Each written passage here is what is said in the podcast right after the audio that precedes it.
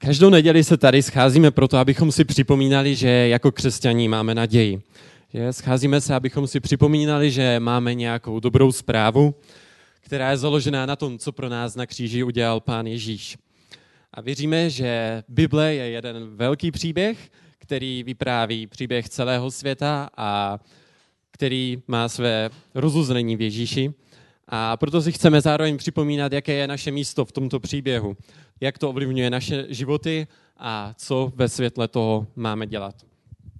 A jsme na začátku celého příběhu Bible a v minulých nedělích jsme se bavili o tom, co se ve světě pokazilo, respektive co se pokazilo ve vztahu člověka s Bohem. A tím tématem, které se prolíná tou celou třetí kapitolou, je hřích. V Bibli nenajdete žádnou jinou kapitolu, která by o hříchu mluvila víc ani hlouběji. Je to téma, které je tady opravdu všude, které je tady opravdu hlavní. A celá ta kapitola je o tom, co je příčinou hříchu, jaké jsou následky hříchu a jaké je boží řešení hříchu. A minulou neděli jsme řešili to, co je příčinou hříchu. Bůh stvořil lidi ke svému obrazu. Říkali jsme si, že to znamená v první řadě, že lidé měli panovat nad celým tvorstvem, nad celou zemí, že, že lidé v podstatě měli být takový manažeři božího, božího stvoření, kteří ho měli spravovat, pečovat a starat se o něj. A Bůh zároveň lidem požehnal, že? že říkal jim, že pokud budete tohle dělat, já vám budu žehnat. Požehnal jim v rození dětí. Měli přivádět potomky, měli zaplnit zemi. A zároveň jim Bůh dal také spoustu věcí, které si mohli užívat. Že? Dal jim každý ovocný strom v zahradě, ze kterého mohli směle jíst, které by, a ty stromy byly dobré k jídlu, lákavé na pohled, to se tam píše. Ale Bůh jim zakázal užívat jedné věci a to bylo jíst ze stromu poznání dobrého a zlého. To byl jediný příkaz, že tady z tohoto stromu nesměli jíst. Hm? A v tom přichází na scénu had a mluví s Evou. Že? Říkali jsme si, jakou taktiku tady had použil k tomu, aby Evu svedl, že to je taktika, kterou zkouší had, respektive Satan i na nás, aby nás sváděl k hříchu. A říkali jsme si, že tady ten had překroutil boží příkaz, spochybnil boží dobrotu a popřel následky hříchu. Je? Evě v podstatě řekl, že Bůh vás chce akorát ošidit o něco dobrého, nechce vám dopřát tu plnost života, kterou byste mohli mít, a v podstatě akorát nechce, abyste byli jako on. Je? A Eva mu to uvěřila, že nechala se strhnout svou touhou, nechala se strhnout tím, že viděla, že strom je lákavý na pohled, dobrý k jídlu a dobrý pro získání moudrosti. A v podstatě se rozhodla, že Boha nepotřebuje a že si půjde po svém, že vezme z toho stromu ovoce a dobrého a bude jíst. A to je ta prvotní příčina toho hříchu. Když spustíme oči z Boha a věnujeme pozornost jenom tomu, co vidíme kolem nás, věnujeme pozornost především vlastnímu životu. Je, tento život je všechno, očtu běží a smrtí to hasne. A to, co chci já, se stává důležitějším než to, co chce Bůh, než Boží slovo a když si myslíme, že jsme prostě natolik soběstační, že vlastně Boha nepotřebujeme, je? prostě nepotřebuji žádný kázání o tom, co je pro mě dobré a co je pro mě špatné, nepotřebuji, aby mi někdo říkal, co se smí a nesmí. Já jsem natolik vyspělý, abych si tohle mohl určit sám pro sebe. Je? To je jádro toho hříchu. Eva vzala z jeho ovoce a jedla a dala také svému muži a jedl i on. A ten příběh pokračuje dál a vidíme, že se oběma otevřeli oči. Je? Poznali, že jsou nazí, ukryli se před Bohem a přichází Bůh. Je? A v tomto momentu se dostáváme v podstatě do oblasti, kterou všichni známe, protože ten příběh o Adamovi a Evě není jenom příběh o tom, jak to podělali první dva lidé, ale do jisté míry je také příběhem o každém z nás, protože všichni hřešíme podobným způsobem, jako hřešili tito dva. A v tom momentu, kdy tam přichází Bůh, tak se v podstatě Eva s Adamem ukrývají. Že? A to je to, co děláme my, když hřešíme, nebo když uděláme něco zlého. Že? Stydíme se, snažíme se zakrýt, nebo snažíme se ukrýt, snažíme se skrýt před ostatními to, co jsme udělali a máme strach, že by na to někdo mohl přijít. A když na to už někdo přijde, tak máme tendenci to svádět na někoho jiného, že? To jsme viděli minulý týden, že? Adame, že si nejedl z toho stromu poznání, uh, jedl, ale může za to má žena. Je, ženo, co jsi to udělala? Uh, já za to nemůžu. Za to může prostě tady ten had. Jo? Je prostě takový syndrom převodu viny prostě máme. Že? Prostě házíme všechno na někoho jiného. U nás doma za všechno třeba mohl pes. Je, prostě všichni to děláme a všichni víme, jaké to je. A ten první příběh o tomto prvním hříchu je tu proto, abychom viděli, že hřích nebo že nedůvěra v Bohu, že to není prostě jenom překročení nebo porušení nějakých abstraktních pravidel, ale že je to v první řadě vzpoura proti boží autoritě. Že starý zákon používá hodně obrazy a Boha tady vykresluje jako stvořitele, jako krále, který dává příkaz. A my, když hřešíme, tak v podstatě říkáme, bože, ty prostě nejseš dost dobrý, já vím líp, ty nevíš. A je to v první řadě, se prostě zachováme hnusně a nevděčně proti osobě, kterou je Bůh. To je to, v čem je hřích. A ta první kapitola končila slovy, že Bůh prostě stvořil všechno, Bůh všechno připravil a viděl, že to je velmi dobré. Ale když se dneska podíváte kolem sebe, tak to nevypadá, že by člověk, příroda žili v harmonii, že jedni s druhým a se stvořením. Je? Spíš tady vidíme kolem nás všemožné přírodní katastrofy, prostě hurikány, potopy, požáry, hodně aktuální. Jo? Prostě přicházíme o kyslík, nás straší média, kolem nás je plno zkázy, plno násilí, jo? lidé umírají na různé nemoci, na neštěstí, na nehody. A ve světě je pořád plno válek, uprchlíků, hladomoru, otrokářství, chudoby, znásilňování potracených dětí a politického útlaku, kdy se politici nestarají o nic jiného, než o tom, aby si naplnili do vlastního korítka. A jestli jste třeba četli román 1984, tak tam George Orwell pokládá hlavní postavě jakoby otázku a říká jí, že? Nebo prostě, pokud si chceš představit budoucnost, tak si představ vysokou botu, která šlape po lidské tváři na věky. A říká, vždycky bude někdo, kdo bude utlačovaný. Vždycky tady budou mocní, kteří budou zneužívat svého postavení a své moci. Násilí bude stále rafinovanější a vždycky to bude nějaké zlo, které se bude radovat z vítězství nad bezmocným nepřítelem. Já zapamatuji si Winstone, bude to navždycky. A tahle ta kapitola řeší, proč je svět v takovémto stavu.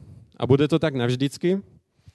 a uvidíme, že Bible má radikálně jinou představu než tu, kterou měl George Orwell. Já přečtu text napřed celý, protože bude dobré, pokud ho dnes budeme mít před očima jako celek. Bůh tady v tomto textu vystupuje už ne jako stvořitel, ale jako soudce a postupně vyznáší soudy nad hadem, nad ženou a nakonec nad mužem. A je důležité si uvědomit, že tady tato série soudů je psaná jako poezie, to znamená, že je tam dost možná použito nějakých symbolů, které mají vyjadřovat nějakou duchovní pravdu. Tak, jdu na to.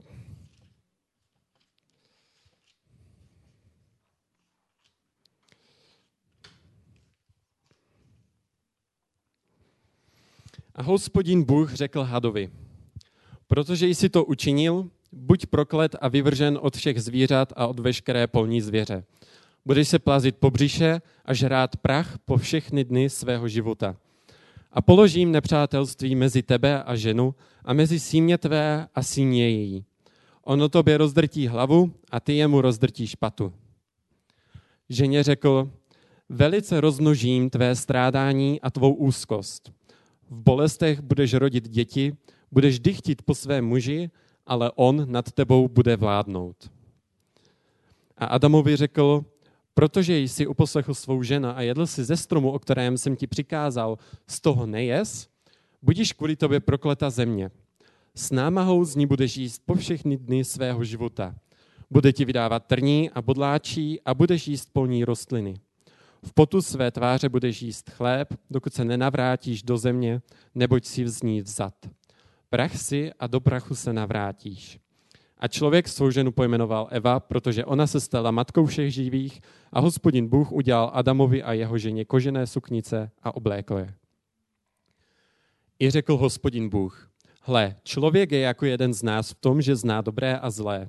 Ať nevstáhne ruku, aby vzal a jedl také ze stromu života a žil na věky.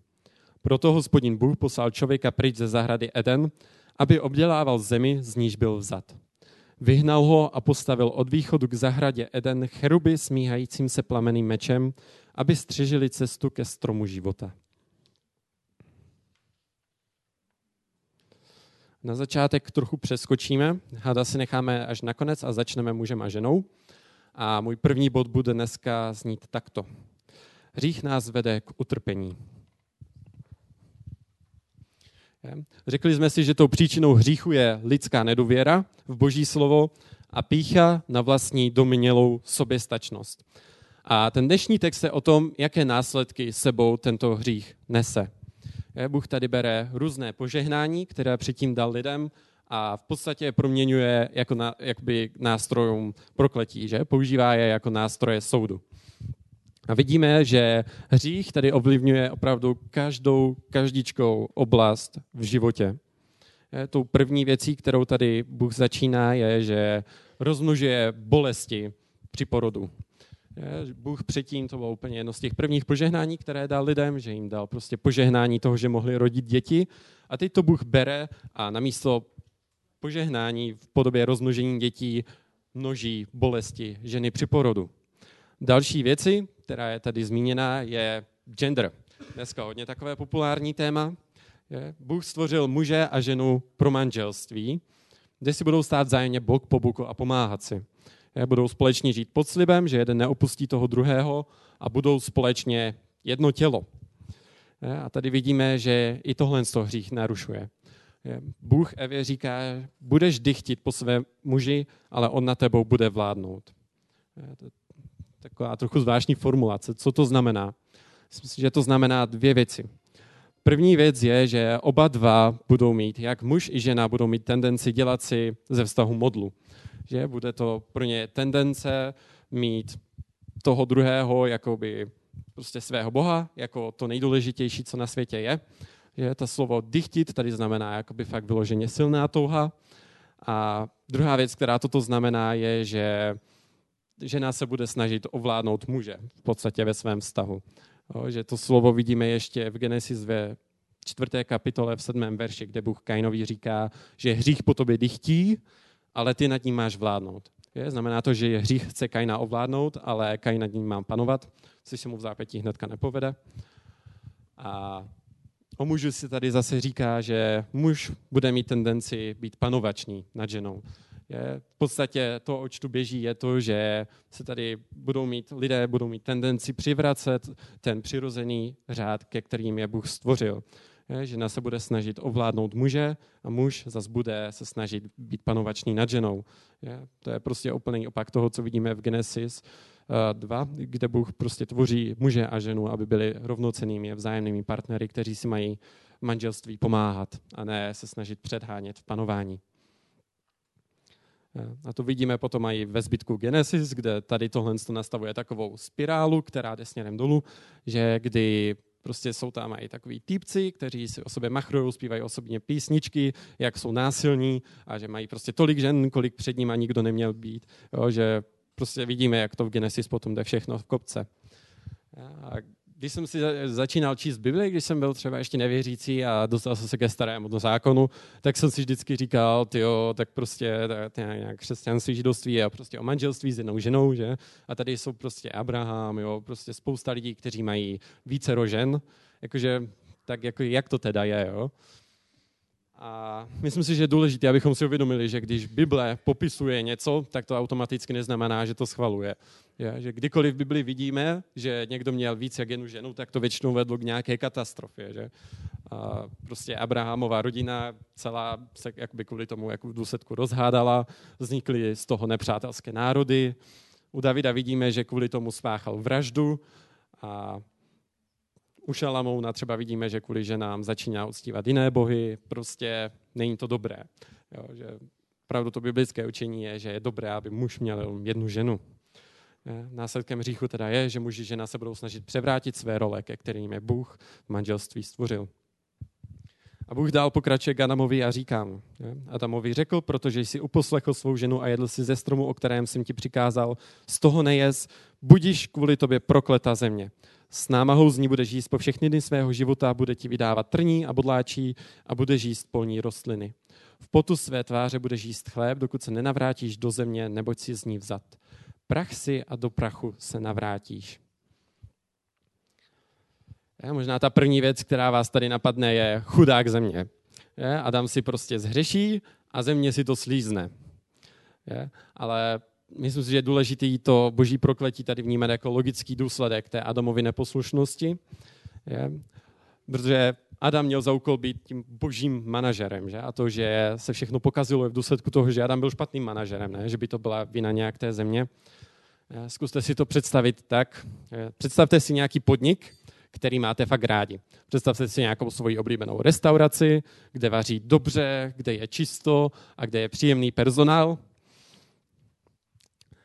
A jednoho dne přijdete do tady této restaurace a zjistíte, že jídlo se nedá jíst. Že prostě ani sklinku od stolu neodlepíte, jak je to zapatlený. Prostě obsluha je na vás nepříjemná, hudruje na vás, že si máte nabídku nábojů přečíst venku na tabuli a neotravovat s tím vevnitř. Záchody jsou zatřískaný, je tam všude neskutečný smrad a nedá se tam být. Je, tak velice rychle asi z takového podniku odejdete a jaká bude vaše reakce? Že? Tyjo, tady se to nedá vydržet, prostě zbořte ten barák. Jo? Jo, to asi pravděpodobně ne, že? Jako, spíš vás napadne, jako, že co, kdo to, to, tady tomu šéfuje, že? Co je to tady fakt za mizerního manažera, který není schopný to tady udržet nějak v pořádku, že? A to je prostě i stejný princip tady. Eh, země, která byla předtím zdrojem požehnání, je teď nástrojem prokletí, protože člověk nad ním měl panovat, ale v důsledku jeho hříchu se pokazilo všechno. Všechno bude teďka stát za v podstatě, protože člověk je špatný manažer.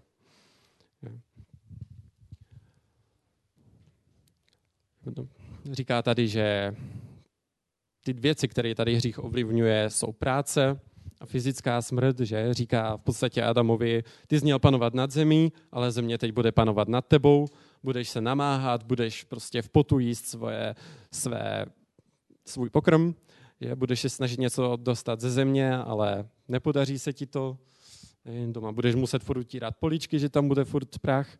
A celý prostě život se budeš lopotit, aby si něco vytěžil a pak stejně půjdeš pod zem. Země nakonec vyhraje, prach si a v prach se obrátíš. A je zajímavý, že pokud se podíváte fakt pozorně na ten text, já jsem si toho nikdy předtím v podstatě moc nevšiml, nebo jsem to nezaregistroval, že ten pád člověka, ten jeho hřích tady není popisovaný ani tak jako pád, ale spíš jako změna jídelníčku. Je? Zmínka o jezení, jsem to počítal, se tady objevuje zhruba 23krát, tedy v těch třech kapitolách. Tam říká Bůh, budete mít za pokrm každý ovocný strom a každou zelenou rostlinu. Bůh dá vírus veškerému stromu jít dobrému kýdlu, ze stromu poznání dobrého a zlého nejez.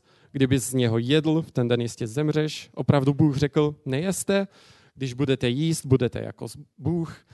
Eva viděla, že ten strom je dobrý k jídlu a jedla, jedla a její muž. Adame, že si nejedl z toho hříchu, jedl, jedla, budeš žrát prach. A jo, prostě jídlo, jídlo, jídlo, jídlo, jo, jídlo. A říkal jsem si, proč to tak je?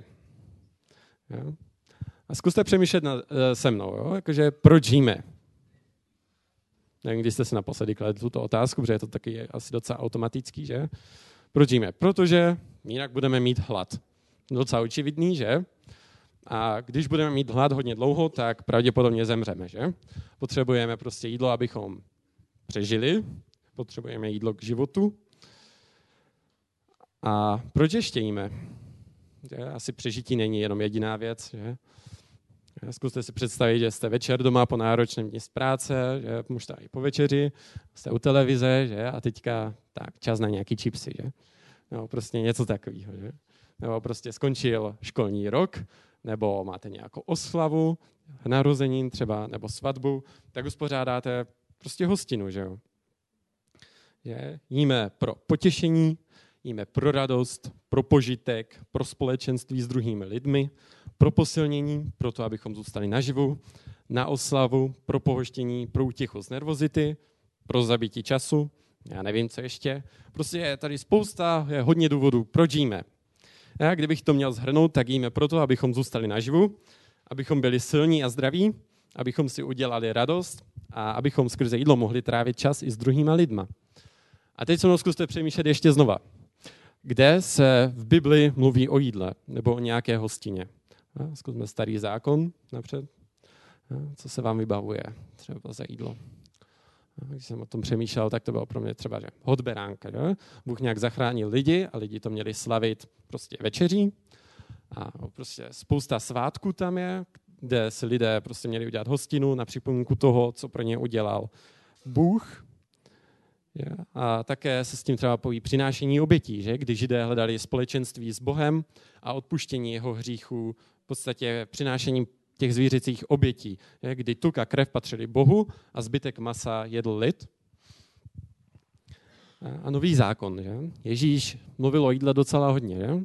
Říkal třeba, nejenom chlebem bude člověk žít, a, živ, ale každým slovem, které vychází z božích úst.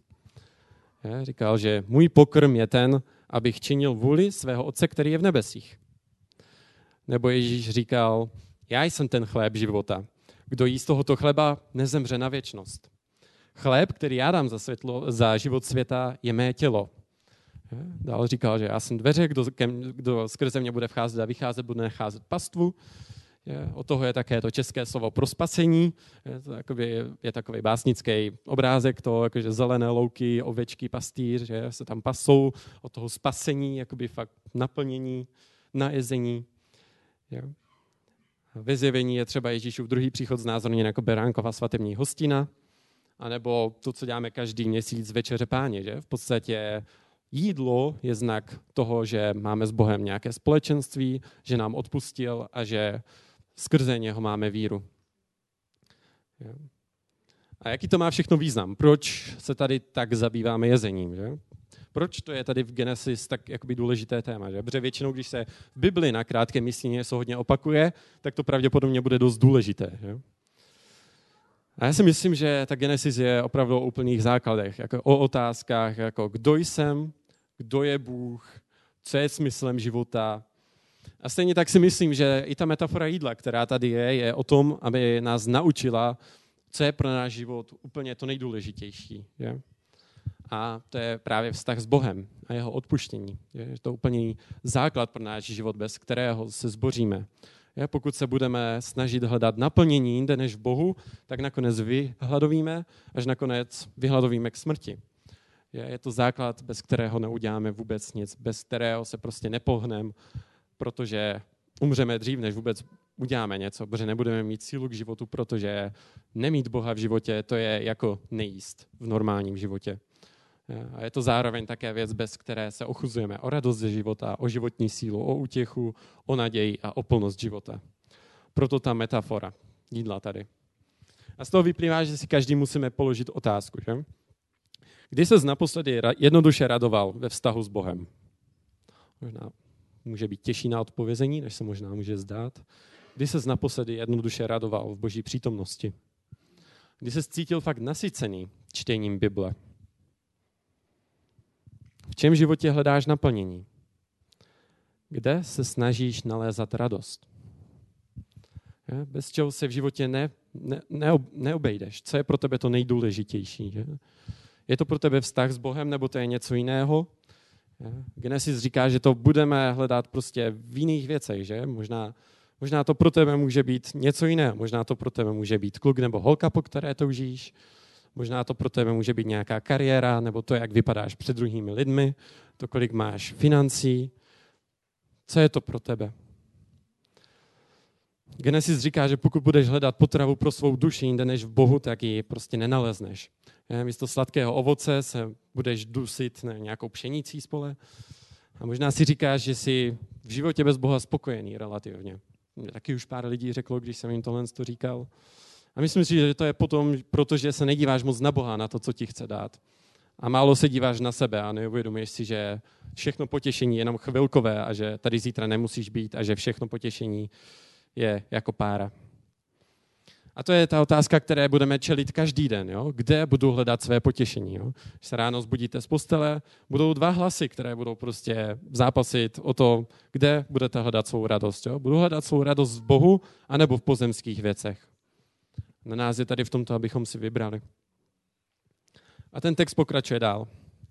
Člověk svou ženu pojmenoval Eva, protože ona se stala matkou všech živých a hospodin Bůh udělal Adamovi a jeho ženě kožené suknice a oblékl je.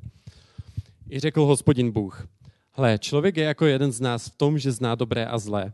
Ať teď nestáhne ruku, aby vzal a jedl také ze stromu života a žil na věky. Proto hospodin Bůh poslal člověka pryč ze zahrady Eden, aby obdělával zemi, z níž byl vzat. Vyhnal ho a postavil ho od východu k zahradě Eden, cheruby zmíhajícím se plameným mečem, aby střežili, stromu, aby střežili cestu ke stromu života. Bůh vyhání člověka z ráje, tady v tomto textu. A vede se debata o tom, jestli je tady tohle milost, nebo jestli tohle je soud. Jsou takové dva tábory, které se v tomto můžou docela dobře hádat. Já si myslím, že to je obojí. Myslím si, že jednak můžeme říct, že to je soud, protože Bůh je prostě svatý a žádný neočištěný hříšník nemůže přebývat v boží přítomnosti.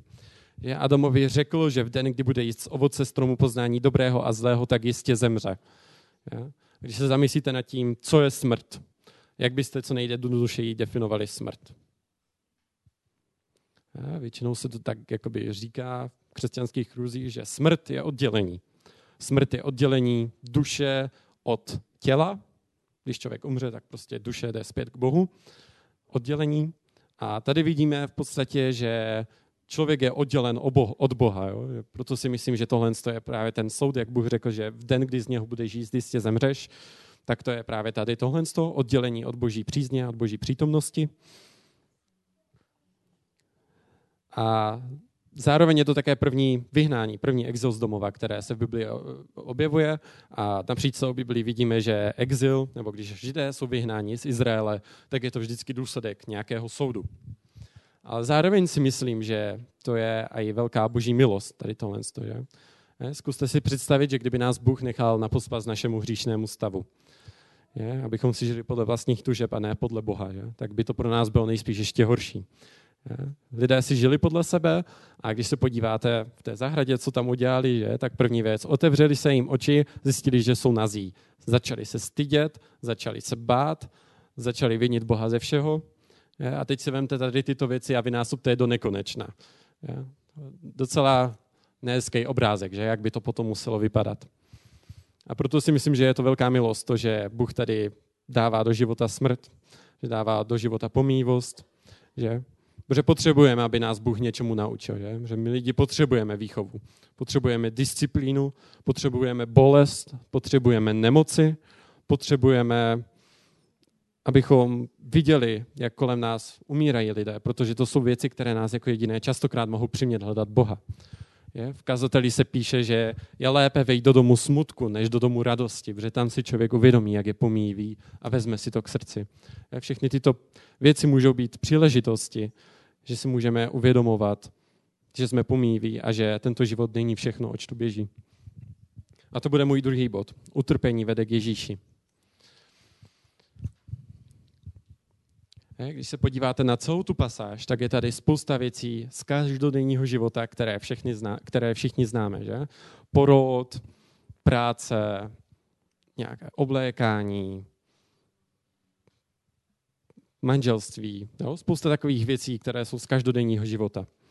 Je? A zároveň tady Bůh tyto věci jsou stále dobré, ale Bůh je i prostě obrací nějak v prokletí. A myslím si, že v tom můžeme vidět jakoby velké boží požehnání. Jo? Jak si zamyslíte, tak porod. Tak kdykoliv žena prostě rodí v bolestech, tak si může uvědomit, že Bůh dal slib, že skrze ženu se narodí zachránce. Že?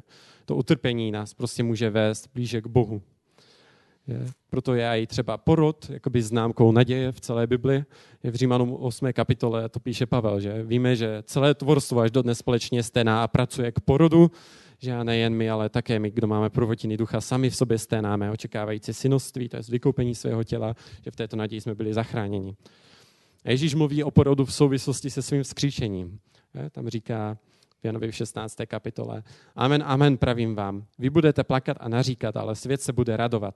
Vy budete zarmoucení, ale váš zármutek se změní v radost.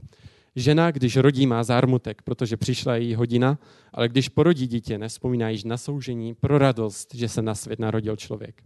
Tak i vy nyní máte zármutek, opět vás však uvidím a vaše srdce se bude radovat a vaši radost vám nikdo nevezme. Porod je tady, a bolest porodu je tady symbolem naděje. To samé může platit pro manželství. Že? Těžkosti v manželství nám můžou pomáhat uvědomit si, že mezilidské vztahy nejsou to první a poslední. Je, že máme v nebi někoho, kdo nás miloval dokonale, kdo nás miloval více než jakýkoliv jiný člověk a kdo nás dokonce nazývá svou nevěstou a má pro nás ty nejlepší zájmy.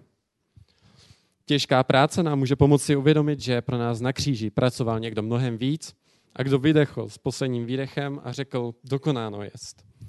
Nemoci nás mohou vést k tomu, že si uvědomíme, že Ježíš, až se jednoho dne vrátí, tak dostaneme vzkříšená těla, která už nepodléhají zkáze. Ježíš je v podstatě ten pravý manažer, který tady měl přijít. Že? My lidé jsme špatní manažeři, proto to tady na zemi vypadá tak špatně, ale Ježíš to je prostě ten manažer s velkým M. Že? Když Ježíš přišel na zemi, tak řekl, že něco přišlo. Že? Ježíš říkal, že v něm přišlo boží království, že? v něm přišla boží vláda.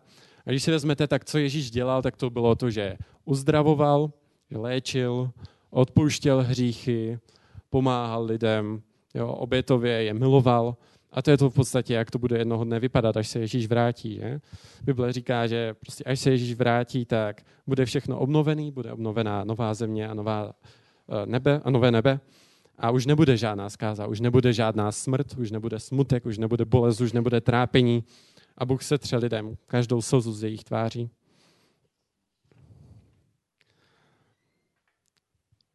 Smrt našich blízkých nám může vést tomu, že nás může vést k tomu, kdo o sobě řekl, že já jsem skříšení a život. Do, ve mně věří, nezemře na věčnost, ale má život věčný. A ztráta domova, na poslední už, která je tady zmíněna, nám může ukázat toho, kdo, byl pro, kdo pro nás dobrovolně ztratil svůj domov v nebi a byl vyhnán do smrti, že? abychom my nemuseli umřít, ale mohli být navěky šťastní s Bohem. Což mě vede k poslednímu bodu. Ježíš nás vede k Bohu. Konečně se dostáváme na začátek dnešního textu, odsouzení hada a zaslíbení potomka. Ještě přečtu. A hospodin Bůh řekl hadovi, protože jsi to učinil, buď proklet a vyvržen od všech zvířat a od veškeré polní zvěře. Budeš se plažit po břiše a žrát prach po všechny dny svého života. A položím nepřátelství mezi tebe a ženu a mezi símě tvé a símě její. Ono tobě rozdrtí hlavu a ty jemu rozdrtí špatu. Je. A jak jsem říkal na začátku, a tady ty soudy jsou psané formou poezie, takže to nutně neznamená, že všechny ty věci musíme brát prostě mega doslova. Je, proto to odsouzení hada tady nemusí být prostě rostomilý židovský příběh o tom, jak had ztratil nohy, ale může to být v tom něco hlubšího. Je. Bůh mluví k hadovi a říká mu, že bude proklet a vyvřen od všech ostatních zvířat a bude se plazit po břiše a žrát prach po všechny dny svého života. A Genesis nám prostě nedává nějaký detailní popis toho, jak vypadal had před pádem a po pádu. To není nějak účel tady této knihy. Ale původní čtenáři to pravděpodobně mohli vnímat tak hada jakoby nějakou prostě božskou nebo andělskou bytost. Jo? To vidíme prostě ze starokých kultur, že had byl symbolem pro bohy, symbolem pro andělské bytosti. A i v samotné Bibli vidíme, že had je později identifikován se satanem.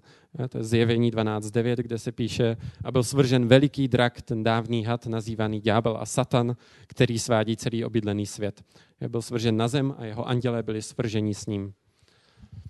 Takže pravděpodobně tady ta narážka na hada neznamená, že to nutně muselo být zvíře, ale že to mohl být prostě andělská bytost.